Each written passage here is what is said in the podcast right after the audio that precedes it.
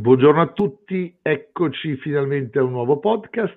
Oggi, come abbiamo detto settimana scorsa, partiremo con una puntata dove vogliamo ragionare intorno al mondo della DAD, didattica a distanza. Adesso c'è anche un altro acronimo che ci siamo persi e, e volevamo affrontare un attimino la cosa perché è un argomento un po' troppo esteso, sia dal punto di vista che dei docenti, che dei genitori, che dei ragazzi. Ma partiamo con Silvia e vediamo un po' intanto la sua riflessione. Bene, ok, partiamo dalla mia riflessione. La mia riflessione è che è un momento di estrema difficoltà, perché come tutti i cambiamenti epocali, questo è un cambiamento epocale nel, nel, nella formazione, nella didattica, bisogna affrontare un taglio, un taglio con quello che c'era prima e con quello che adesso invece sono le nostre disponibilità. E per introdurre questa cosa vorrei, ehm, vorrei partire da, dal mio caso, perché è quello che conosco meglio. Io ho sempre insegnato pianoforte in maniera classica. La maniera classica cosa significa? Significa o l'allievo a casa, eh, gli faccio la lezione, lui porta il pezzo, io lo correggo e lo ritorna a casa, lo riprepara e lo riporta da me. Cosa succede? Succede che durante il lockdown questa cosa non può capitare per due motivi. Uno perché eh, fare lezioni di pianoforte non era parte delle cose necessarie di vita o di morte e secondo perché poi figuriamoci il pianoforte con la tastiera che per quanto uno possa pulirla diventa veicolo perché la tocchi con le mani e più di così non si può, diventa il veicolo eh, di eh, infezioni e tutto il resto. E quindi io dovevo sospendere le lezioni di, in presenza. Questo fa sì che ci siano due cose, due reazioni. La prima è disastro. Da qui non posso più. Co- come faccio a vivere come musicista? Che cosa dovrò fare? E quindi, vabbè, la mia paura, mi invento altri quattro lavori, ma questo fa parte della mia personalità. Seconda cosa, siccome io sono un insegnante e mi piace insegnare pianoforte, dico no, qua bisogna trovare una soluzione. La prima soluzione che trovo è eh, la classica soluzione, facciamo lezioni su Zoom, facciamo lezioni su Skype, facciamo lezioni su Meet però ovviamente ci sono dei problemi contingenti che eh, danno abbastanza fastidio, cioè non c'è la presenza, non c'è la possibilità di correggere, non c'è la possibilità di far vedere in maniera eh, buona e stimolante. E quindi mi viene in mente di fare un supporto a queste lezioni, un supporto online. Cosa vuol dire? Che io invento uh, dei video che servono ai miei allievi eh, su Zoom per capire meglio quello che faccio. Quindi io faccio prima dei video, gli faccio vedere le cose che gli serviranno e poi dopo la lezione glieli mando. Questa cosa mi ha dato poi la possibilità di dire: Ma scusa, siccome funzionano così bene, perché poi vedevo dei risultati veramente grandi da parte degli allievi a cui facevo vedere questi video, dico: Ma facciamo che farlo allargarlo anche alle persone che non sono esattamente mie allieve. E così mi invento il mio corso online. Eh, e lo dico felice perché oggi è finita la promozione, quindi non è neanche uno spottone, quindi è proprio, anzi la settimana scorsa è finita la, la promozione. E, e sono felicissima perché va da Dio, ma va da Dio non da un punto di vista solo economico, va da, da Dio dal, per il punto della soddisfazione delle persone che l'hanno preso, perché sono riuscita a trovare in questo metodo combinato, perché io non do solo lezioni sulla piattaforma online, ma le faccio entrare in un girone dove vedono, mi vedono al mattino, mi vedono al pomeriggio, ricevono messaggi, cioè sono immersi a bagno nella musica perché ricevono ovviamente stimoli tutti, tutto il giorno sui social e sulle mail in generale da me, anche sulla chat Telegram. E quindi è un continuo refresh del pensiero musica, musica, musica, quindi non è solo un corso online, ma è un insieme di azioni che fanno sì che queste persone siano co- immerse nel, come se stessero facendo un corso di lingua inglese in Inghilterra e, e in, con me fanno un corso di musica nel regno della musica, perché se entri nel mio girone dei miei social, delle, delle mie chat, sei immerso nella musica. Almeno quattro volte al giorno uno stimolo musicale ti arriva. E quindi la, il, il, trovare questa soluzione mi ha permesso di fare un miglioramento rispetto a quello che era prima, cioè la lezione una volta alla settimana, perché io con quella persona avevo il collegamento una volta alla settimana. Adesso invece sono immersi in, nella musica tutti i giorni, più volte al giorno, anche per poco, e questo dal punto di vista dei risultati, sulle persone che hanno fatto il corso, mi ha dato il risultato che io raggiungevo in un anno in presenza, un anno. Cioè, e questo per me è fantastico, stupendo. Allora, mi viene da dire su questo, intanto che hai colto nel segno tutto, tutto ciò che c'è di positivo nella didattica a distanza, no? quindi è un punto di vista particolare e abbiamo visto quali sono tutte le cose positive. E secondo me la pandemia, nel delirio in cui ci ha portato, eh, ha suo, diciamo, l'unico aspetto positivo che può essere valutato, se lo si può trovare un aspetto positivo in questa pandemia, è il fatto che ha obbligato anche persone estremamente distanti dalla tecnologia a riuscire a fruirne per tecnologie che esistevano da decenni in realtà. Se voi pensate a Skype, no? tu hai citato adesso Zoom, Meet, una serie di altre piattaforme, ma Skype esisteva da molti più anni ed era utilizzato però esclusivamente da professionisti. Non perché gli altri non ne avessero bisogno, come abbiamo visto, ma solo perché non lo conoscevano, non erano in grado. Invece vediamo, Gabriele, un'analisi delle cose che forse vedi come negative dal punto di vista del genitore. Eh, no, ma da, da, da, tutti e due i punti, perché io quest'anno ho fatto questa esperienza. Eh, quando è successo l'anno scorso, in questo periodo, il primo, diciamo, blocco completo, totale di tutto, le scuole ovviamente non erano pronte a niente. Io stavo lavorando come videomaker in una in una scuola, stavo facendo un documentario con i ragazzi, un CFP, quindi un centro di formazione professionale, molto tecnico, molto, cioè neanche tecnico, proprio pratico, perché lavorano sulle macchine, sono autoriparatori e, e addetti alle vendite, quindi fanno proprio cose che non puoi fare in didattica a distanza. E, mh, l'anno scorso hanno dovuto finire la scuola in didattica a distanza e io gli ho messo in piedi, visto che la preside una mia amica sapeva che, sapeva che sapevo fare qualcosa, gli ho messo in piedi la didattica a distanza, semplicemente con G Suite e vabbè, niente di che e, e l'ho seguito l'anno scorso. Poi, visto che mi sono trovato bene, ho detto: Ciao, quest'anno provo a fare il docente. Non l'ho mai fatto nella mia vita, ho sempre odiato i docenti, sia da alunno che da genitore che da educatore. Questo lo dico e, mi odio tuttora essendo docente. E ho provato. E, e devo essere sincero, il grosso problema dal punto di vista del docente è che progettare un corso eh, online, quindi una didattica a distanza, è completamente diverso che progettare un percorso formativo in presenza. Quindi proprio, sono due cose diverse, non si può trasferire, secondo me, lo stile che hai eh, dav- con le persone di fronte a te e lo stile che hai di fronte a un monitor. Il grosso problema di quest'anno non è tanto la didattica a distanza, è che cambia, un giorno sei a distanza e un giorno no e quindi tutta la programmazione che fai è buttata via. Questo è il problema grosso ed è il problema che riscontro con alcuni colleghi, altre, cioè è quello il vero problema, perché poi i docenti si sono anche arrabattati, alcuni, alcuni hanno anche trovato delle ottime soluzioni, nella mia scuola ci sono dei, delle persone geniali che sono riusciti a fare delle cose con video, altre applicazioni, eh, trovare il modo di comunicare in maniera geniale.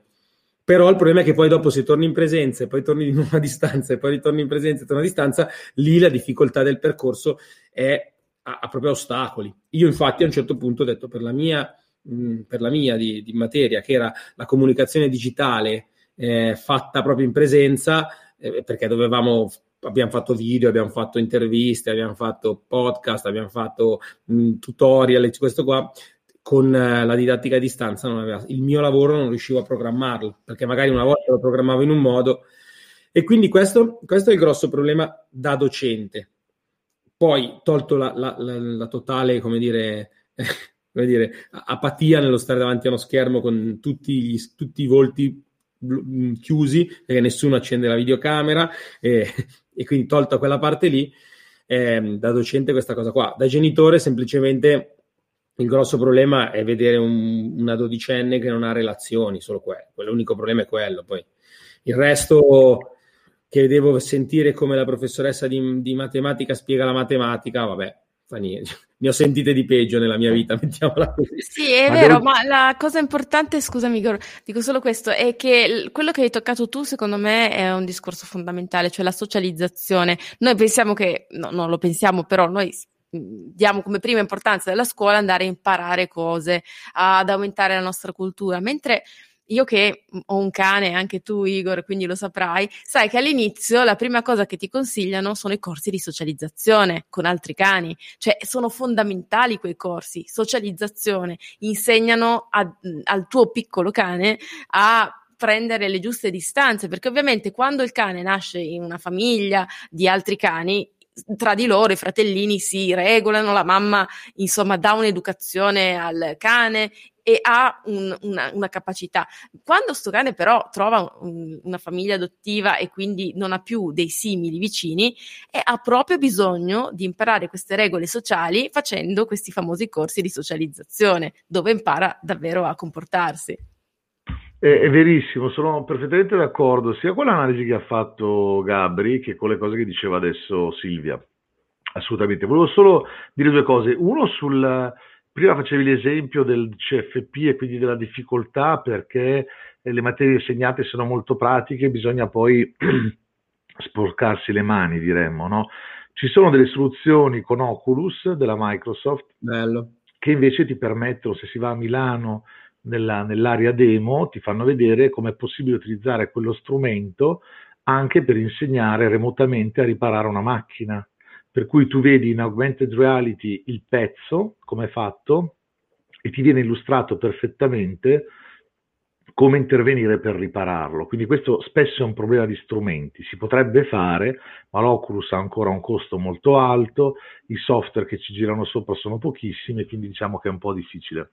Beh, sì. Altra cosa, sicuramente una lezione a distanza andrebbe, cioè facciamo un esempio, anche una materia umanistica, eh, se l'insegnante sapesse quando è in presenza e quando è a distanza, ma non come avviene adesso che ti chiudono dall'oggi al domani, potrebbe costruire delle lezioni perfette per un momento e per l'altro momento. Il problema è che essendo in affanno non abbiamo né dato il tempo ai docenti per formarsi no? e riuscire a costruire una lezione pensata in questo modo e, e dobbiamo rincorrere insomma il virus, questo è un po' il problema. Il problema e, e cosa, è il problema di tutto l'anno rincorrere il virus oramai. Esattamente. E poi rispetto a quello che diceva invece Silvia, ha fatto l'esempio con i cani, che è verissimo, ovviamente è ancora più vero per, per i nostri ragazzi. No? Al di là di ciò che apprendono, loro speriment- si sperimentano nel mondo e questo è fondamentale. Infatti, secondo me, quelli che hanno sofferto di più sono proprio gli adolescenti. 14-18 anni, questa prima fase, dove hai proprio bisogno di passare tanto tempo con i tuoi pari, sono quelli che hanno sofferto e stanno soffrendo di più, anche perché ormai è oltre un anno e per noi che abbiamo una certa età, un anno, abbiamo una percezione del tempo in un certo modo, ma per un ragazzo che passa dai 17 ai 18 anni gli cambia la vita. No? Quando una relazione lunga per loro dura tre mesi e noi magari cioè, una relazione lunga, se non sono almeno tre anni, non la, non la, consideriamo proprio, è stato un incidente di percorso, come dire, no? Tra l'altro, la, la, l'ultimo elemento, mh, come dire, della differenza anche tra i giovani e un po' i più vecchiotti come me, è che io quest'anno, per esempio, ho fatto molti corsi di formazione, ho fatto proprio un, un master di un anno, ho avuto la sfortuna di cominciarlo dal vivo e finirlo eh, su, su sul web, quindi online. E, um, io, per esempio, adesso sono stanco di fare questo corso qua per, perché non è più sfidante per me. Cioè, manca quella roba che secondo me, almeno per me, alla mia età, fa la differenza in un corso di formazione che mi mette alla prova. Oramai io sono abituato a, mentre faccio, ascolto la persona che sta parlando, a fare altre cose, a prendere appunti in maniera diversa, magari ho già due o tre applicazioni per registrarmi quello che mi interessa. Cioè, oramai sono mi sono così abituato e ho collegato questa, questa modalità a un qualcosa che non mi sfida più. Non mi dà più. All'inizio era molto sfidante perché mi piaceva, mi, mi intrigava e come diceva Silvia per i suoi corsi mi dava tanto, ok? Però dopo un anno, quindi con una lung- con ta- tanto, tanto, quindi non corto, dopo un anno sto facendo fatica e, ehm, ed è più mi manca proprio quella roba di sentire quella cosa per cui le persone ti guardano quando parli a un corso di formazione. Non so se avete se quella sensazione che sei lì, sei seduto, alzi la mano, fai la domanda e tutti si girano. Ecco, quella sensazione lì di, di sfida nel, nel, nel formarsi di, di, persona mi manca. Poi faccio lo stesso i corsi, però ho un po' perso quel pezzo lì. Sì, in effetti la cosa che anche a me manca un po' è e, e, la presenza, lo sguardo, la, mh, mm, io mi ricordo le università che ho fatto e mi ricordo in alcune, eh, soprattutto infermieristica, perché voi sono la, la rompiballe del primo banco, mi ricordo il, la bellezza di quando il professore spiega, tu intercetti il suo sguardo oh, e poi non lo molli fino alla fine. E, cioè, e, e, e, diventa quasi come se lui fosse lì o lei fosse lì per te e stesse facendo un discorso a due, cosa che praticamente poi succedeva sempre per la gioia dei miei compagni, però eh, è bellissima questa cosa e questo, questo ovviamente non può capitare nel, nel, nel video perché tu non hai quel, quel, quell'aggancio, ma la cosa che mi ha fatto molto piacere sentire eh, da alcuni miei allievi del corso è la frase ripetuta più volte, ovvero era come se stessi parlando a me, come se mi stessi guardando negli occhi e questa cosa mi è piaciuta da matti perché in effetti io quando giro le lezioni guardo nel, nell'obiettivo della telecamera, tra l'altro piccolo aneddoto, prima eh, utilizzavo lo specchietto della telecamera come che ti fa vedere chi, dove sei, ti fa vedere la tua immagine mentre riprendi e guardavo la mia immagine. Poi dopo un po' mio padre mi ha fatto notare che sta cosa non va bene perché non sto guardando negli occhi le persone, sto guardando un po' di lato e quindi perdo il contatto. E quindi cosa ho fatto? Ho detto basta, chiudiamo sto schermino, non lo, non lo guardo più, guardo direttamente nell'obiettivo e ragazzi cambia, cambia, cambia, cambia proprio. Cioè tu guardi... Gli occhi. A me si incrociano gli occhi, non riesco più a vedere niente. Eh, lo so, lo so, però per me ha cambiato tantissimo questa cosa perché agganci proprio le persone, immagini di averle dall'altra parte. Io ormai praticamente, siccome passo ore in live, vedo, uh, immagino come Wilson, la palla di Castaway, no? Uh, immagino quell'obiettivo come una persona. vi ricordate Cortocircuito, quel film eh, anni Bello, 90? Sì, esatto. Sì, sì. Ecco, io immagino lui che sia cortocircuito e, e, e immagino cioè no, non si chiamava cortocircuito, si chiamava numero 5 se non sbaglio. E, il film, è vero. Il, il, film cortocircuito. E lui si chiamava 5 o numero sì, 5, sì, del genere. e quindi, e quindi in questo modo si ricrea in un certo senso il rapporto che manca tanto, perché a me manca tanto quel... Anche perché quando c'è qualcuno che ti insegna qualcosa, è come una fonte, avere davanti una fonte, quindi abbeverarsi alla fonte d'acqua fresca è bellissimo. Invece ovviamente il corso online è un corso di fonte in bottiglia, cioè l'acqua è sempre quella della fonte, però ti arriva in bottiglia a casa. Invece quando sei di persona, sei lì che bevi e, e ti sporchi le guance perché sei sotto lì che bevi l'acqua dalla fonte ed è bellissimo. Basta, finito il mio intervento. Bella questa immagine. Io volevo dire una cosa ancora che si ricollega a questo e legata sempre al tema della puntata. No? Abbiamo parlato di didattica, di didattica a distanza, delle differenze con quella in presenza. L'altro giorno ho pubblicato su LinkedIn un video di un, inter- di una, di un servizio fatto dalla RAI, credo RAI 3, non ricordo, inerente a una scuola in Svezia e a tutto il sistema scolastico svedese. Allora, detto che io sono convinto che il sistema scolastico italiano sia comunque ottimo, perché quando guardi all'estero i risultati dei, dei, dei, nostri connazionali che si spostano, ottengono sempre delle posizioni estremamente interessanti e quando ti raccontano dell'anno fatto all'estero è sempre l'anno più facile che hanno fatto. Questo perché, perché secondo me in Italia si studia tanto, però si studia tanto e troppo con un metodo troppo vecchio. Io prov- sono una persona che per natura diciamo non prova invidia, questa è una fortuna, eh, non ci ho dovuto lavorare, è proprio cioè, una cosa che non mi capita. Eh, ho provato invidia vedendo quel servizio, cioè ho provato più che invidia voglia di tornare a scuola se la scuola fosse stata quella. Allora, vi, vi descrivo brevemente come funziona lì la scuola. Eh, gli anni non sono divisi come da noi, noi sappiamo che i nostri ragazzi a 13-14 anni devono necessariamente decidere un percorso e non è vero che il biennio è uguale per tutti. Quindi la scuola obbligatoria è fino a 16 anni, ma dai 14 ai 16, quei due anni, i ragazzi fanno delle esperienze molto diverse, perché un conto è fare un istituto professionale, un conto è fare un istituto artistico, un conto è fare un liceo classico e via dicendo. Scuole estremamente diverse che iniziano a, a costruire delle distanze tra i ragazzi, tra quello che faranno poi da adulti, no? Questa cosa non mi piace, perché credo che sia troppo presto scegliere a quell'età che scuola andare a fare, no? Così come a volte addirittura è troppo presto decidere l'università a 18 anni. Ok?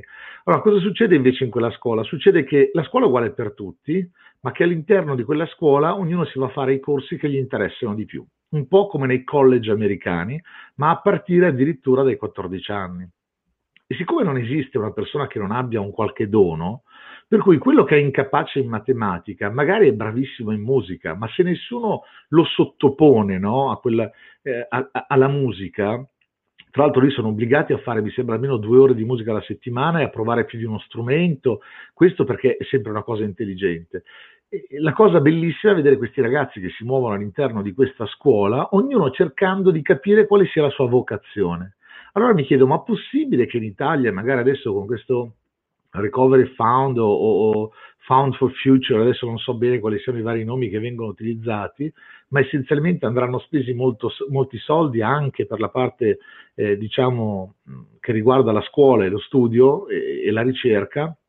Bello sarebbe che si iniziasse a impostare la scuola in maniera assolutamente diversa, e cioè andare noi a inseguire le abilità dei nostri ragazzi e, e invece che avere solo la premialità da una parte dell'aver passato l'anno o di bocciarli. Da loro, tra l'altro, non esiste neanche il concetto dell'essere bocciati, perché loro dicono non è possibile che tu sia incapace in dieci materie. Quindi se non sei in grado di farne una, ok, studierai di più quella, ma sulle altre materie vai avanti. Voi capite che dal punto di vista dell'autostima personale cambia totalmente come vedi il mondo e cambia l'adulto che sarai un domani. Ecco, vi lascio un attimino con questa riflessione, non so cosa ne pensiate voi due. Sì, io uh, faccio un appunto che mi piace moltissimo questa riflessione ed è eh, un ottimo modo anche secondo me di imparare. Però ho, ho, ho, ho un però.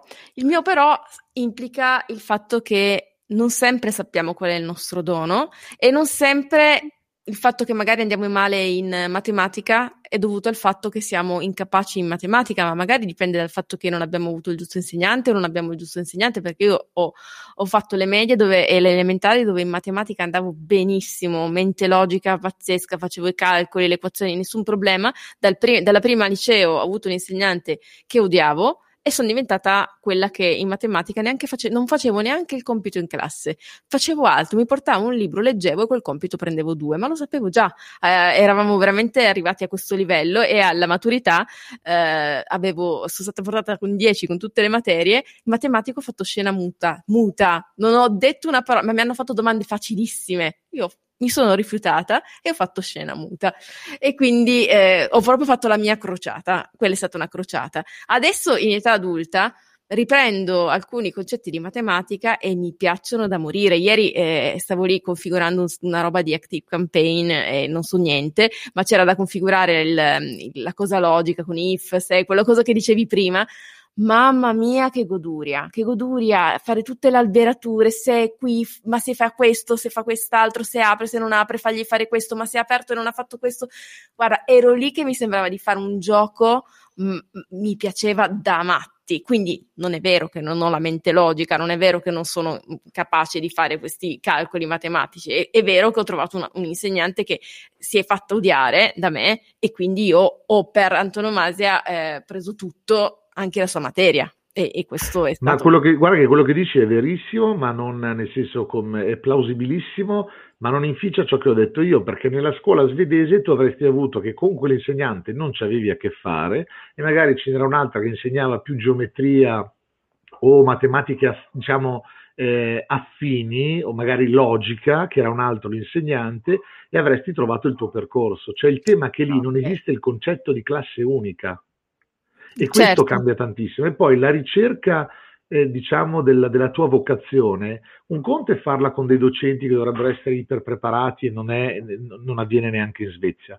Cosa diversa se tu hai una scuola, un ambiente, ad esempio loro ogni, tot, ogni ora è qualcosa, hanno un momento di pausa, quindi giocano a ping pong, studiano per i fatti loro, cioè è proprio un ambiente che da, da come era mostrato in quel servizio ricordava un po' i co-working, per darvi un'idea, invece era una scuola superiore, e anche un po' le, le, le società della, della, Silicon Valley. Cioè, quindi avevi un luogo, la, i ragazzi volevano andare a scuola sempre e comunque, perché qualcosa da fare di interessante l'avrebbero trovato. Quindi il lavoro arduo per i docenti era non tanto dargli il voto, quanto cercare di capire quel nuovo alunno che arriva anche a metà anno, a studiare musica piuttosto che falegnameria, no? se fosse in grado o meno. E quindi cambia tutto. Perché questa cosa, come puoi provare a lavorare con la balsa, ad esempio, a fare modellismo se nessuno te lo propina? no? Quindi o tu hai dei genitori molto abili e anche molto danarosi che riescono a farti provare nelle attività extrascolastiche un po' tutto, oppure tu non sarai in grado di comprendere qual è la tua di abilità. Esatto, e a volte è anche impossibile eh, se hai genitori danarosi che ti fanno provare tutto come eh, a volte quando insegnavo ai bambini, io avevo dei genitori molto benestanti che facevano fare il pianoforte al bambino, poi gli faceva fare un'altra cosa, e però non è questo il modo per eh, eventualmente far scoprire tutto, cioè bisogna avere anche una logica e un senso nel far provare esatto. le cose al esatto. bambino, se no lo confondi. Cioè, i, mio padre quando a tre anni mi ha fatto cominciare, quattro anni mi ha fatto cominciare il pianoforte, non è che poi mi abbia dato tanto la possibilità di fare altri strumenti e farmene provare altri cinque, cioè mi ha detto hai preso questo, mo continui. Certo. Certo. E non è stato un adesso continui perché ti piace, cioè non c'era molto il concetto ti piace e quindi ti faccio continuare, no, hai preso questo impegno, vai avanti come se fosse scuola. E, e sono felice adesso di sentirlo, cioè di aver fatto questo percorso, però ovviamente se lui avesse seguito la mia propensione, la mia propensione era di giocare, appunto SOP non avrei fatto sicuramente pianoforte perché è una scuola dura. Comunque detto questo, eh, eh, adesso ho capito meglio il discorso e quindi sì, no, perché a me mi aveva un po' stranito il discorso del capire qual è il tuo dono e cioè in base al tuo dono fare la materia che ti piace di più. E, e, secondo me invece bisogna fino a un certo punto quando non hai veramente le idee chiare che con un, il corno sfondi bisogna eh, sapere un po' di tutto e vedere come svilupparsi in quel tutto. Cioè non sono tanto per la verticalità ma adesso ho capito meglio il tuo discorso e quindi ci sta tutto io per chiudere il, l'argomento che abbiamo trattato, secondo me, in buona parte, guardandolo da più punti di vista, vi aggiungo il punto di vista di mia figlia su questa cosa qua. Perché lei eh, in educazione artistica è mh, scarsissima, non è capace di disegnare a mano, neanche io sono capace di disegnare a mano, quindi la capisco. Sai quando non hai proprio il tratto? Però eh, si è fatta prendere mh, da vari video che vedeva su, online dal disegno invece fatto con l'iPad, dove il tratto è diverso. Okay? Quindi con la, con la, classica, io ho detto iPad perché c'è la penna, quella della, della Apple, fantastica, eccetera. Ed è sta diventando bravissima perché ovviamente lì viene cancellata la difficoltà manuale, magari del colorare, eh, e sta diventando bravissima. Tanto che a me piacerebbe farle fare il liceo artistico, ma eh, sua mamma e anche i professori non, vo- non vogliono, già l'hanno detto, perché ovviamente nella scuola attuale usi la, colo- usi la, la, matita, ok? Usi la matita come ce l'ho io qua, la usi, e quindi probabilmente lei mh, mm, non sarebbe capace di, eh, di, fare, di fare quello. Io credo che invece sarebbe capace, perdonami, perché il tratto invece a me piace disegnare, eh, però purtroppo il liceo scientifico si faceva il disegno tecnico a un certo punto e quindi era pallosissimo ma in realtà ho scoperto che mi serviva perché disegnare dei poligoni ti serve a disegnare ad esempio un volto. Allora, se tu sai che quante volte ci sta la distanza degli occhi, no? se devi disegnare un volto, fai tre cerchi e nei due cerchi estremi ci saranno gli occhi, quello centrale determina la posizione del naso. La moltiplichi due volte, trovi la punta del naso, un'altra volta hai la bocca e poi il rapporto aureo e poi le nove volte la testa nel corpo. Insomma, è matematica anche quella, per cui non ci credo. Se ci fosse un bravo insegnante. Eh. No, però la mia riflessione era, era, su questo, cioè su quanto a volte gli strumenti, anche nel, nell'espressione dei talenti, fanno la differenza. Cioè, eh, eh, questo è vero, sono d'accordo. Io, io, su quello che dici, cioè io non lo so, se, io penso che mia figlia, se trova la persona giusta, come l'ho trovata io uh, in filosofia e mi ha fatto piacere la filosofia, invece ho trovato quella sbagliata in francese, non mi ha fatto piacere il francese, ma il discorso di Silvia, condivido. Gabriele, è chiaro che se artistica è disegna il capitello, voglio dire, cioè, va, va, già bene che non si lancia dalla finestra, capisci? No, ti, ti è come dire, dire se, se, scrivere in italiano è riprendere un tema e, ripetere sempre le stesse cose, che sono quelle che pensa il professore, però questo è un altro argomento, non c'entrerei. Al, però... Altra puntata, altra puntata. No, no, infatti, no, volevo, solo dire, volevo, solo dire, che secondo me nei talenti, la Svezia, secondo me, non, non ho visto il, il, video, lo andrò a vedere, eh, credo che abbia anche la capacità forse di ehm, strutturare degli, degli spazi tecnologici magari o anche di semplicemente con strumenti un po' più avanzati per permettere di suonare, di, di esprimersi. È assolutamente così. Loro hanno fatto un piano nazionale un tot di anni fa, non ricordo quando, cioè si sono posti il problema del perché non raggiungessero alcuni risultati come insieme, come nazione, hanno ripensato la scuola con strumenti innovativi, tecnologici, ma anche proprio ripensato il modo di insegnare e hanno ottenuto dei risultati fantastici. Noi siamo fermi ancora alla riforma gentile praticamente. Sì, sì, guarda, ne parlavo, ne parlavo proprio nel, nel, nel, podcast del 2001 di cui parlavamo in altre puntate, perché se ti ricordi in quegli anni si, era, si cominciava, all'inizio 2000 si cominciava a introdurre il discorso facciamo una riforma della scuola, ti ricordi, forse lì era la riforma Moratti quella che si stava introducendo, per poi introdurre la riforma Gelmini, riforme che non hanno mai cambiato il modo di insegnare, assolutamente, hanno cambiato nomi, cambiare, cambiare i nomi per confondere le persone, solo quello. Esattamente. Un po' come hanno fatto per le ASL, USSL, ATS, che stava anche per Associazione Temporanea di Scopo, per cui diventa un casino capirlo, quindi, e poi non cambia più nulla. Vabbè, transiat, diciamo, su questo. Va bene, abbiamo fatto la nostra mezz'ora è volata come al solito. Volata, veramente volata.